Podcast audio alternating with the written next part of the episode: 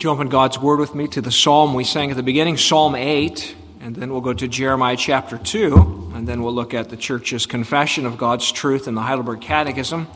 Psalm 8, first of all.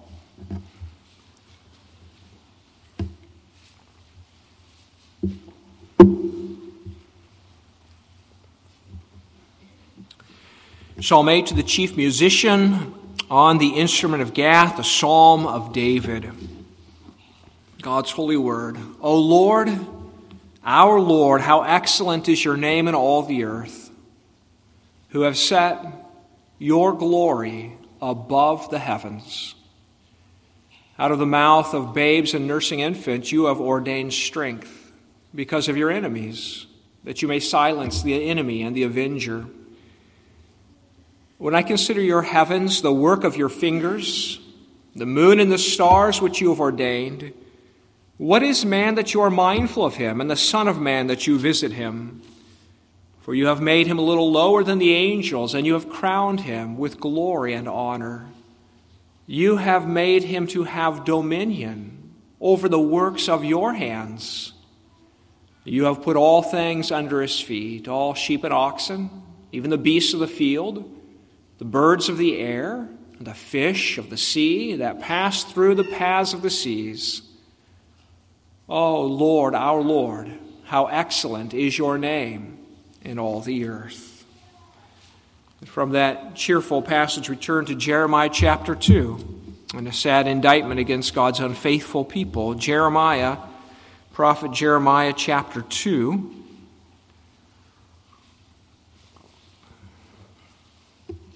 Hearing God's word at Jeremiah 2, verse 1. Moreover, the word of the Lord came to me, saying, Go and cry in the hearing of Jerusalem, saying, Thus says the Lord I remember you, the kindness of your youth, the love of your betrothal, when you went after me in the wilderness in a land not sown. Israel is holiness to the Lord, the firstfruits of his increase. All that devour him will offend, disaster will come upon them, says the Lord. Hear the word of the Lord, O house of Jacob, and all the families of the house of Israel. Thus says the Lord What injustice have your fathers found in me? That they have gone far from me, have followed idols, and have become idolaters. Neither did they say, Where is the Lord who brought us up out of the land of Egypt, who led us through the wilderness, through a land of deserts and pits, through a land of drought and the shadow of death? Through a land that no one crossed and where no one dwelt. I brought you into a bountiful country to eat its fruit and its goodness. But when you entered, you defiled my land and made my heritage an abomination. The priest did not say, Where is the Lord? And those who handle the law did not know me. The rulers also transgressed against me. The prophets prophesied by Baal and walked after things that do not profit. Therefore, I will yet bring charges against you, says the Lord, and against your children's children I will bring charges. For pass beyond the coast of Cyprus and see, send to Kedar and consider diligently, and see if there has been such a thing. Has a nation changed its gods, which are not gods? But my people have changed their glory for what does not profit. Be astonished, O heavens, at this, and be horribly afraid. Be very desolate, says the Lord, for my people have committed two evils. They have forsaken me, the fountain of living waters, and hewn themselves cisterns, broken cisterns that can hold no water.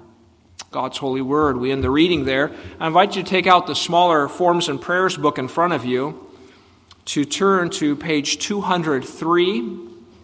In that book, page 203, we're in the Heidelberg Catechism. If you're visiting with us, this catechism is just a question and answer format in which the main truths of the Bible are summarized and divided by 52 Lord's days so that hopefully in the course of about a year, the church can consider the main teachings of the Bible.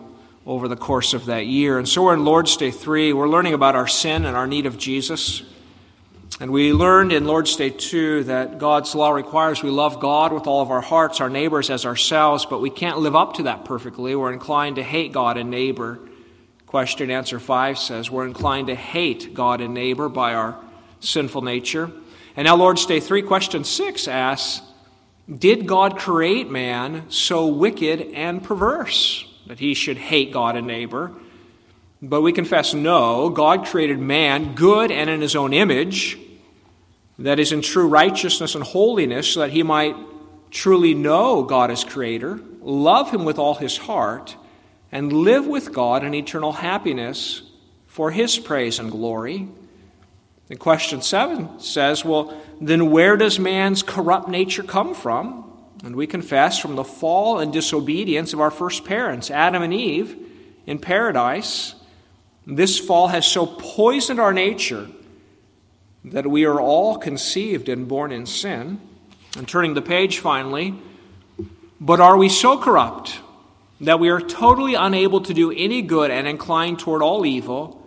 And the answer is yes, unless or until we are born again by the Spirit of God. Let's bow our heads to ask for God's blessing this evening. Our Father in heaven, we are grateful that you teach us the truth. Truth that's not always pleasant to hear, but truth received by faith that's necessary. For how else should we know our great need of Jesus Christ or the reason we ought to be so thankful for him? So come, God, and unfold your word to us. We pray that even for those who have known these truths of total depravity for a long time, that tonight our hearts would be humbled to see again how desperate our condition apart from Christ and how wondrous our life in Christ. Grant us your blessing of your word tonight, we pray, Father. In Jesus' name, amen. People of God, tonight we talk about treachery our treachery, our betrayal of God. It can be compared, I think, to robbery, to stealing. Robbery is not a good thing, and if we rob those we love or are loved by, it's, it's a form of betrayal, right? It's happened that children have stolen from their parents, even parents have stolen from their children, and so forth. Sometimes even those who've, who've opened their home to a needy relative have been robbed by them. I know a family that opened their home to a destitute relative, showed great care and love, but when the relative left later on, they discovered things were missing. Money was missing, items were missing. It's always been a possibility of that kind of thievery. Today we hear a lot about another kind of theft, identity theft. And we often think of being robbed by strangers, right? Maybe on the internet, searching for your social security number or something. But, but there's also something called family identity theft. Family identity theft, in which somebody who is related to you, maybe lives with you, takes from you your identity, your name, your bank account number, your social security number and they, they trade on your name. They use your name to get a loan, your name to get a credit card, your name to purchase something. And that's an even more painful thing than being robbed by a stranger, right? One online source speaks of a 48 year old woman from Missouri facing five years in federal prison for going to college under the name of her daughter used her daughter's name to get her driver's license, her daughter's name to enroll in school, her daughter's name to obtain financial aid. And online sources say, especially spouses and ex spouses, have robbed by using the name of their spouse. Well, to be open and vulnerable to someone you love and to find that they have misused that relationship to gain access and to rob is a is a treachery, it's a betrayal. And what we did in the Garden of Eden, as we're thinking this evening by Lord's Day 3 here about our fall into sin in the Garden of Eden, it was a lot like that robbery, a lot like that identity theft. And if we see that tonight, then hopefully our hearts are humbled and we see how gracious God is to give us the Savior. Tonight, the Holy Spirit reveals to us the treachery of our fall in the garden so that we'll know our need of Jesus Christ. And so I'd like to proceed tonight by looking, first of all, at the, the home God gave to us in the beginning, the home to live and bask in His love and in His glory. And then to look, secondly, tonight, at the betrayal that we committed, the betrayal that we committed. And then thirdly, to consider the Son, the true Son, the faithful Son who restores us to our God. Well, first of all, the home God gave us.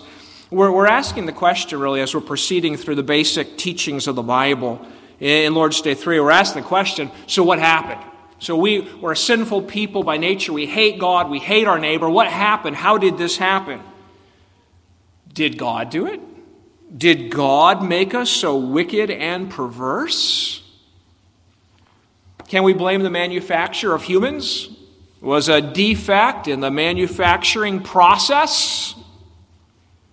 Absolutely not. God made us good in His own image. Now, Psalm 8, as we've sung it tonight and as we've read it tonight. Psalm 8 celebrates the wonder of humanity, right? That God has made, but it does so in a very specific and significant context.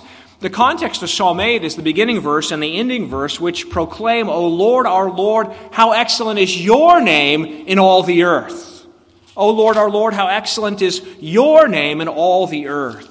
And so we see that all the glory of man that's sung about in the psalm is a bestowed glory, but it's in the context of God's glory. That's our great home to live and bask in God's glory. How great is your name?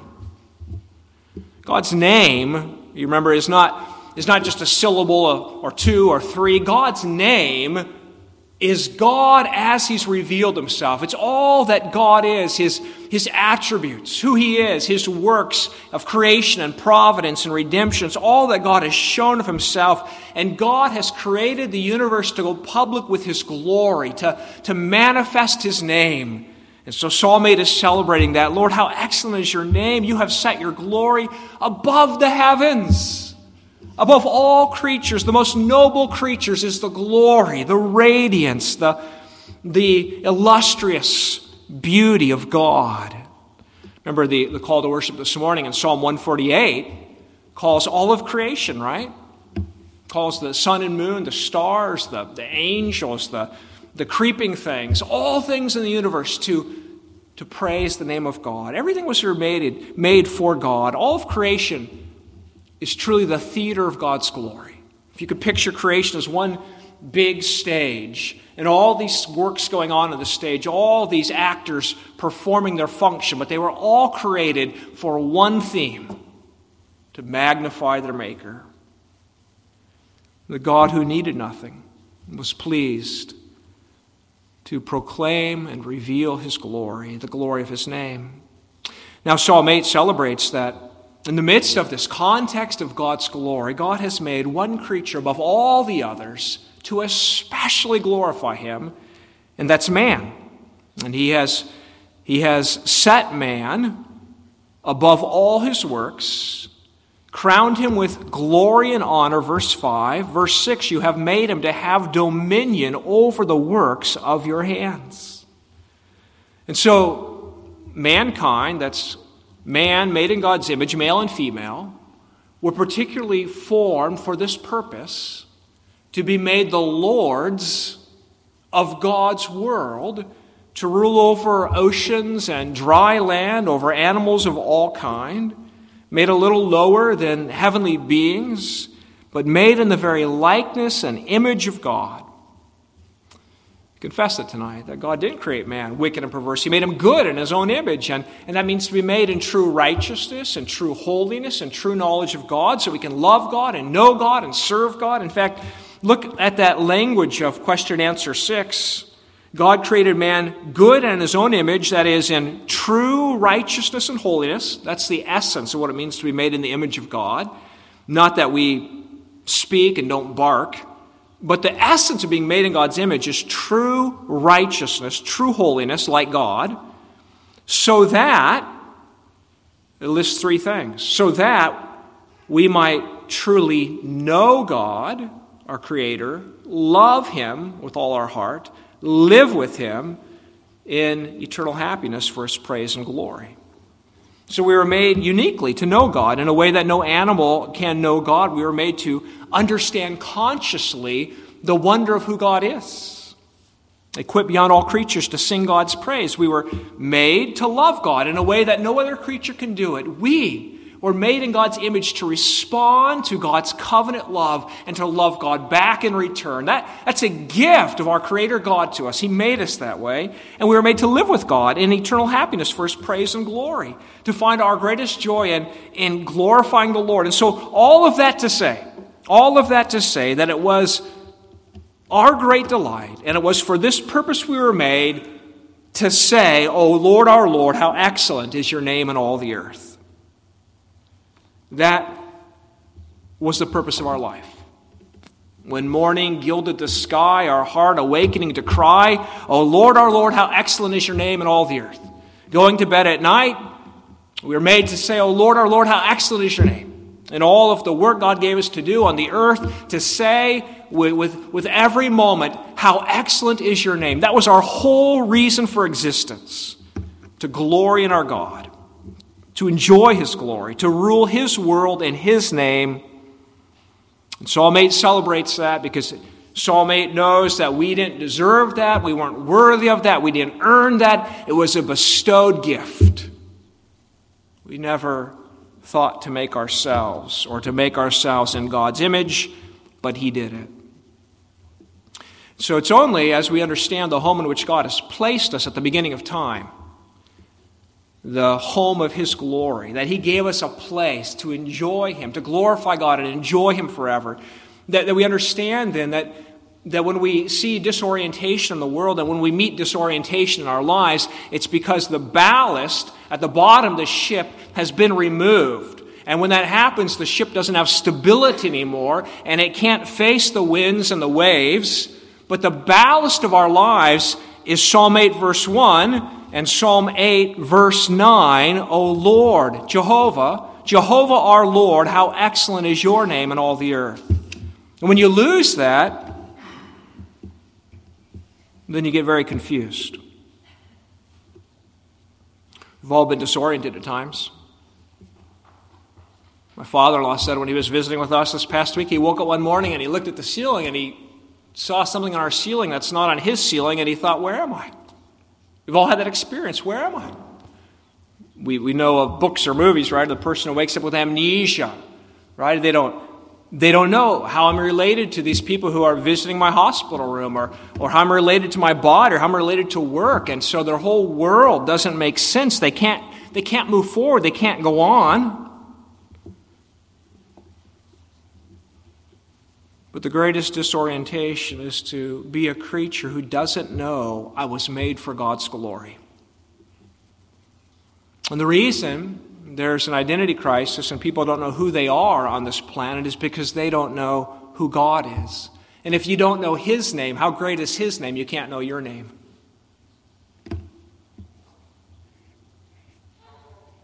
But God made us at home in a world of His glory. So, what happened? We'll look at the betrayal, secondly, tonight. The betrayal. The betrayal of our glorious Lord who set us in this home of His glory. It's a very ugly tale, isn't it? We call it the fall into sin. The fall into sin. But that becomes oftentimes a, a kind of misleading euphemism, right? We just fell into sin. A little boy who maybe he's got a Sunday clothes on, and his mom says, Don't don't go near the mud puddle. And he, he is really trying to obey her, and he just happens to stumble and fall in. No, that's, that's not the fall into sin. The fall into sin is the little boy whose mom says, got nice clothes on, don't go near that mud puddle. And as soon as she turns her back, he sprints right for the puddle. He jumps with both feet and he begins dancing. That's the fall into sin. We willfully, arrogantly, haughtily, purposefully despised God and His Word and rebelled. We took the side of the devil against the God who loved us. We ate of the fruit that God clearly said, Do not eat or you will die. God had given us such remarkable privilege and He had bestowed upon us such love, and we turned our backs on Him. We betrayed our Maker and our covenant God who loved us. And it was a treacherous betrayal mentioned at the beginning, you know, family identity theft. Know, be much more painful, wouldn't it? to be robbed by someone that you have loved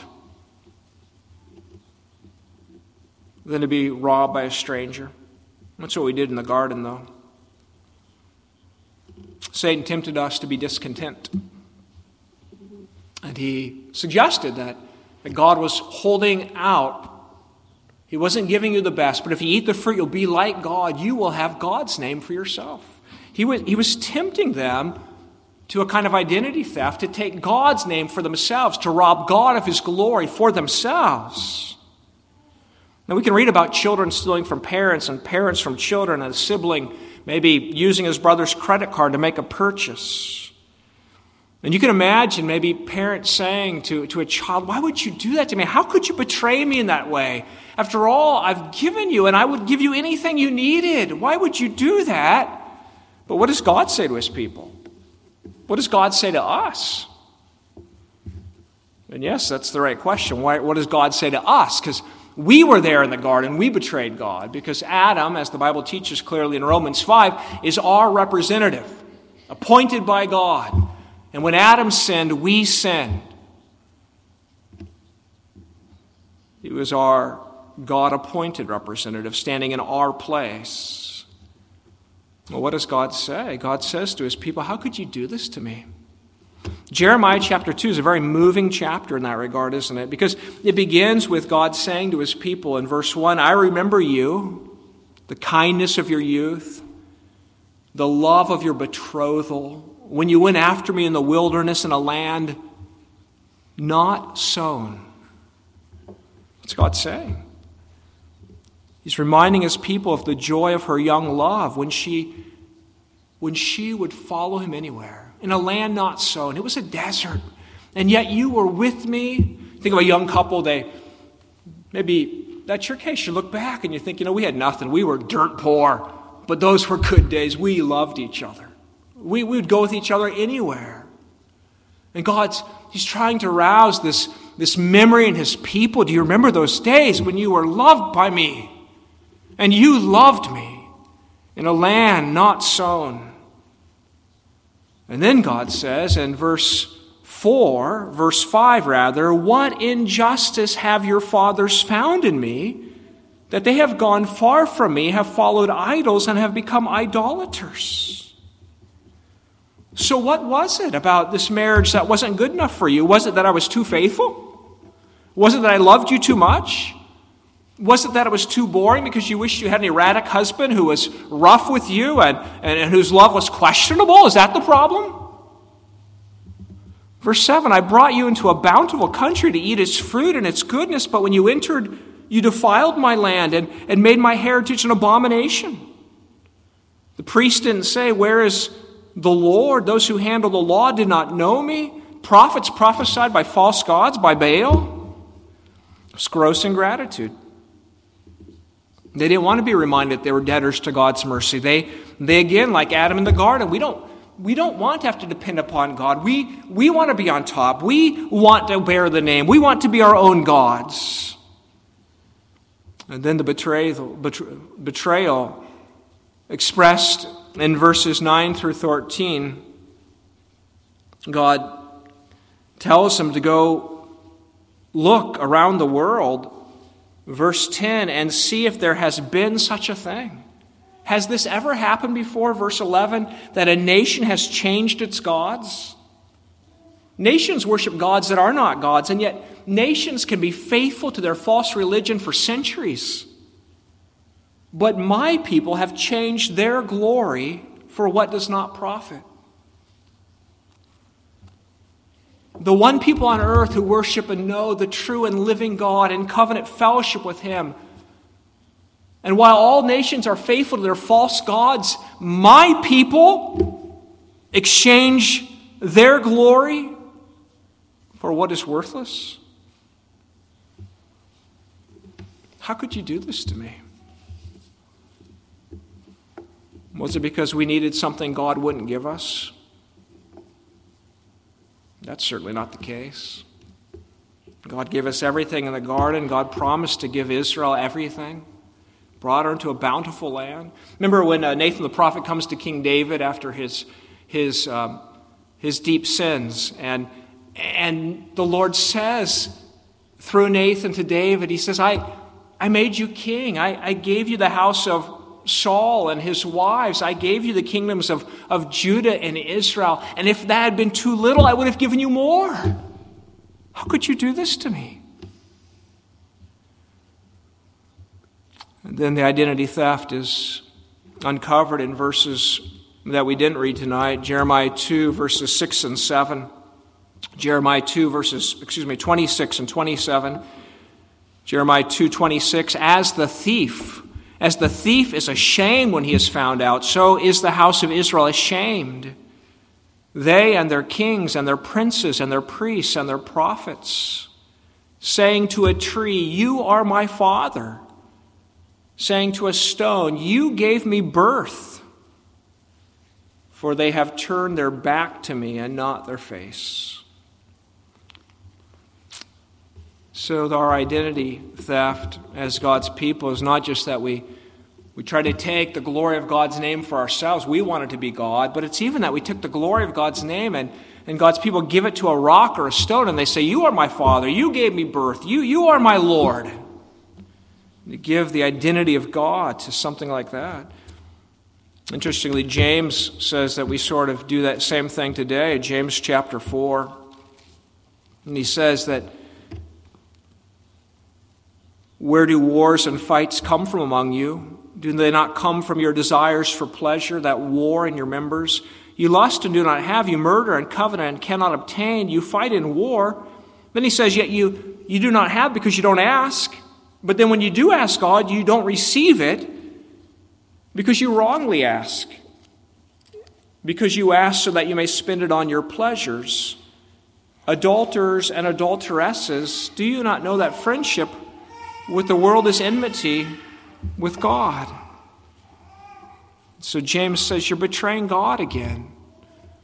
Betraying God again because now in prayer you're asking for things, but even as you ask for these things from God, it's not about God, how great is your name, it's about your own sinful pleasures. And that's unfaithfulness to God. And so we've lost all rights to God's name. We've lost our ability to see and appreciate the glory of God's name. We've, we've, we've ruined ourselves in Adam, right? Though we were made to truly know God, truly love God, truly live with God, now we're incapable of doing that. That's our natural condition. Remember G.K. Chesterton's famous line when the London Times sent out queries to the the prominent authors of the day with the question to them, What's wrong with the world today? And he supposedly replied very briefly, Dear sir, I am. Yours, G.K. Chesterton. What's wrong with the world today? I am. We are. What's wrong with the world today? Oh, if it was only something like global warming. Oh, no. What's wrong with the world today? Humanity. All of us. And our society is filled with excuses and blame shifting. It's always someone else's fault. And that's nothing new. Adam, right away, told God what the problem was it was the woman that you gave me. And our corruption is so severe that now, rather than lifting up Psalm 8 and praise to God, how excellent is your name, we're all about our own names. And we would even throw God under the bus to justify ourselves. Can you imagine Adam, after being so loved by God, being placed in the garden of God's love, being given a beautiful woman as his partner, should dare to say to God, You know what the problem is? It's you. It's you, God. You gave her to me. Jeremiah 2 says what the problem is verses 14 through 19. Well, I'll jump to verse 17. Have you not brought this on yourself, in that you have forsaken the Lord your God when he led you in the way? No room for excuses there. Have you not brought on yourself, God says to us, in that you have forsaken me? That's the sad news. But is there any hope? Question 8 of the Catechism says, But are we so corrupt that we're totally unable to do any good and inclined toward all evil? Yes, yes. Unless we are born again by the Spirit of God. The book of Jeremiah has firm indictments against us, doesn't it? But it's not all bad news. Leads to Jeremiah chapter 31. Do you remember what that says? Jeremiah chapter 31, behold, uh, Jeremiah 31 at verse 31. Behold, the days are coming, says the Lord, I will make a new covenant with the house of Israel and with the house of Judah. Not according to the covenant that I made with their fathers in the day that I took them by the hand to lead them out of the land of Egypt, my covenant which they broke, though I was a husband to them, says the Lord. Jeremiah 31, verse 33 But this is the covenant that I will make with the house of Israel after those days, says the Lord. I will put my law in their minds and write it on their hearts, and I will be their God, and they shall be my people. No more shall every man teach his neighbor, and every man his brother, saying, Know the Lord, for they shall all know me. From the least of them to the greatest of them, says the Lord, for I will forgive their iniquity and their sin I will remember no more. Ezekiel speaks of that day too, the day when God will pour out his Spirit upon his people. What a day to know God again. That we who are made in God's image to know God and love God, who lost that, who threw that away, are now by the Holy Spirit remade, born again to know God, to love God, to serve God. And all that has come now through Jesus Christ, hasn't it? God's beloved Son. Why did God give his Son? Was God admitting a mistake in his manufacturing of humans? You know, when a car manufacturer blows it and then there's a, a safety issue, they have to do a recall, right? And they have to pay to fix your car, whatever they made wrong. Is that why God sent his Son to make up for his deficiency? Well, of course not. No, we drove the car off the cliff willingly. When God gives His Son, it's a donation of grace to undeserving sinners. And God gave a true Son, didn't He? God didn't give a Son who would engage in family identity theft, family fraud. He gave a Son who would be faithful, didn't He? His own Son. Our Lord Jesus Christ came knowing His Father, loving His Father, to do the will of His Father. And everywhere that we had failed, he succeeded. Everywhere we were faithless, he was faithful. Remember that? Eh, we'll come to this hopefully later on in, the, in our study of John, but in John chapter 12, even as Jesus comes to the cross, and he says in John 12, 27, Now my soul is troubled, and what shall I say? Father, save me from this hour? But for this purpose I came to this hour. Father, glorify your name. That's how faithful he is. As he looks hell in the face, I came to obey you, Father. Glorify your name in this. He did not come to rob his Father, but to obey his Father. And Jesus Christ, by his saving work on the cross, has purchased for us a new record. Our sins are washed away, our guilt taken away, and he's purchased for us a new heart and a new home. Now, you know where Psalm 8 comes up again in the Bible? Psalm 8 is quoted in Hebrews chapter 2. What's man that you're mindful of him, the Son of Man that you take care of him? You've crowned him with glory and honor, set him over the works of your hands. And then the writer of Hebrews says, For in that he put all in subjection under him, he left nothing that is not put under him. But now we do not yet see all things put under him.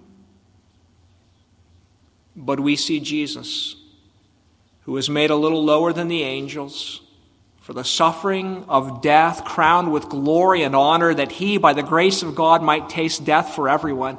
We don't yet see the glory of humanity, do we? We don't yet see ourselves being the kinds of lords we ought to be in this creation. We, we still find ourselves being ruled over by creation. We, we, we serve our possessions too often. We, we, we fail to to execute the Great Commission as we ought. We, we do not appear as the glorious kings and queens we should be. In fact, we don't even yet see all creation bowing to the Lord Jesus.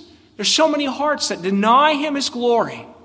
But you know we do see, the writer of Hebrews says, we see Christ. We see Christ lifted to glory and honor, he who tasted death for his people. And then the writer of Hebrews goes on to say in the next breath, For it was fitting, it was fitting for him, for whom are all things, and by whom are all things, in bringing many sons to glory, to make the captain of their salvation perfect through suffering. For both he who sanctifies and those who are being sanctified are all one. We're one with Christ. For which reason he's not ashamed to call them brethren, saying, I will declare your name to my brethren. In the midst of the assembly, I will sing praise to you. The true Son, who died for us, tasted death for us, is sanctifying us, has set us apart to God. He's able to say, the writer goes on to say, he's able to say, Here I am, and the children God has given me. But think of those words. He's not ashamed to call them brethren, saying, I will declare your name to my brethren. In the midst of the assembly, I will sing praise to you. Now, think about this what's going on in every worship service as the word of Christ is read and proclaimed to us. This true Son of God, who knows about our identity theft and our brutal treachery, this faithful Son of God who tasted death for us is by his word standing in the assembly of the saints and proclaiming to us the Lord's name. He is our great worship leader who is putting back into our mouths and back into our hearts the words, O Lord our Lord, how excellent is your name in all the earth. Christ by his Holy Spirit, and he alone restores us to the image of God and repurposes our failed lives in true righteousness and holiness to know God, to love God, and to live with Him in eternal happiness to His praise and glory. Can we glorify God this week?